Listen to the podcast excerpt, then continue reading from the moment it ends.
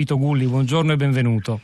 Buongiorno a voi. Vito Gulli, presidente di Generale Conserve, insomma leader nel settore ittico dell'alimentare italiano. L'abbiamo chiamata Gulli, già era stato nostro ospite in passato, soprattutto perché la sua storia, la storia dell'azienda che lei controlla, può essere una bella risposta al nostro ascoltatore che dice dobbiamo smetterla di guardare fuori, di dare il lavoro fuori, di delocalizzare, dobbiamo provare ad essere grandi qui come imprese, nel nostro settore. Questa è l'unica vera risposta alla crisi del sistema Italia. Lei come commenterebbe le riflessioni del nostro ascoltatore? Sì, sono assolutamente d'accordo, spero solo che la mia esperienza, la nostra history possa essere un esempio. Ce la dica in breve, Gulli, così spieghiamo perché abbiamo pensato a lei. Sì, perché sono probabilmente conosciuto per quello che oggi viene chiamato reshoring o rilocalizzazione, in quanto sono confuso con quelli che hanno chiuso uno stabilimento in Italia, portato all'estero e poi ritornati in Italia.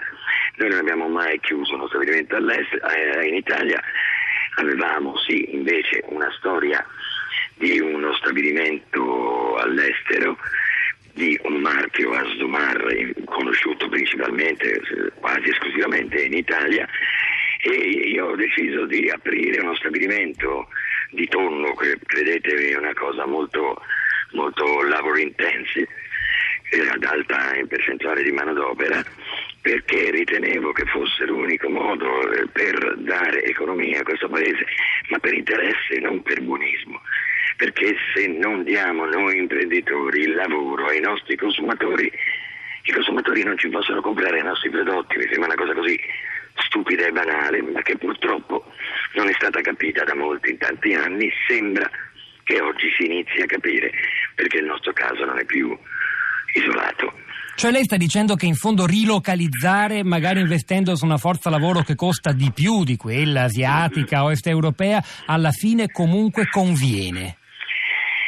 Ovviamente tutti i casi sono diversi, ma generalmente, intanto guardi, potrei rispondere così: non conviene il contrario, questo è sicuro, perché se diamo lavoro tutti delocalizzassimo tutti di colpo, non ci sarebbe più un consumatore con un euro in mano per comprare i nostri prodotti qui. Quindi o siamo già delle multinazionali che si permettono di mettere le bandierine da una parte e chiuderla e toglierla dall'altra, perché hanno un business così mondiale, oppure le nostre grandi famose aziende italiane.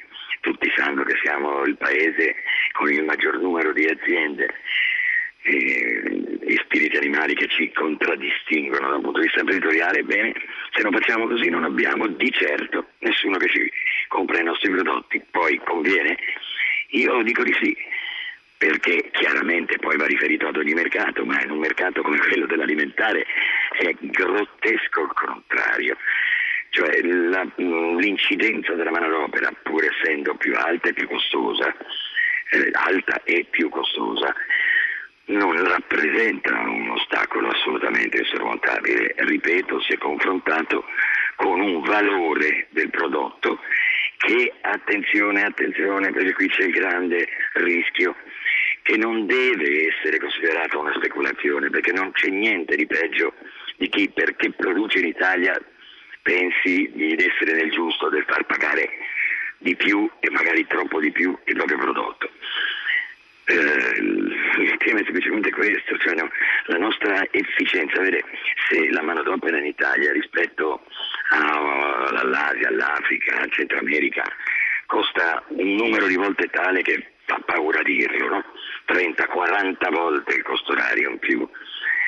Comunque in termini poi di efficienza questa percentuale così maggiore viene immediatamente dimezzata, perché i nostri lavoratori hanno un'efficienza doppia rispetto a quelli. Poi l'automazione, perché è chiaro che in un paese dove la manodopera non costa niente non si fanno investimenti in tecnologia, perché ritornano troppo a lungo, visto che non ho operai ma schiavi, il costo è irrisorio. Quindi tra efficienza e investimenti in tecnologia, che ricordiamolo creano altri lavori, perché noi siamo principi nei macchinari in generale, nell'alimentare in particolare, in più con tutto quello che è la tradizione della qualità, che non può che essere, continuo a parlare sempre del food, non può che essere italiana, perché una pasta asciutta io me la faccio fare in Italia, non in Cina, e tutto questo fa un mix che il consumatore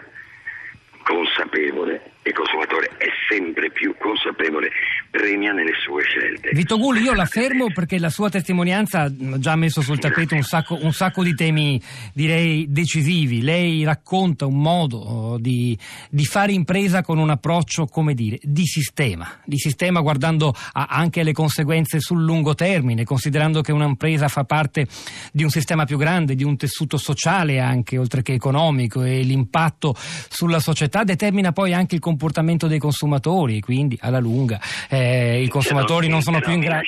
Mi lasci dire una cosa però, perché ripeto, non con una visione umanistica buona, no, è stato ma semplicemente con una visione da imprenditore che deve pensare al bene della propria azienda, che poi è composta anche e soprattutto dai propri lavoratori nel futuro, perché è chiaro che un imprenditore è uno che ha una visione un po' più lunga con sé e dopo di sé, ma la speculazione, tutto quello che è legato al breve, è tutto un altro mondo. Ce l'aveva già detto in apertura, non vuole essere classificato come buonista.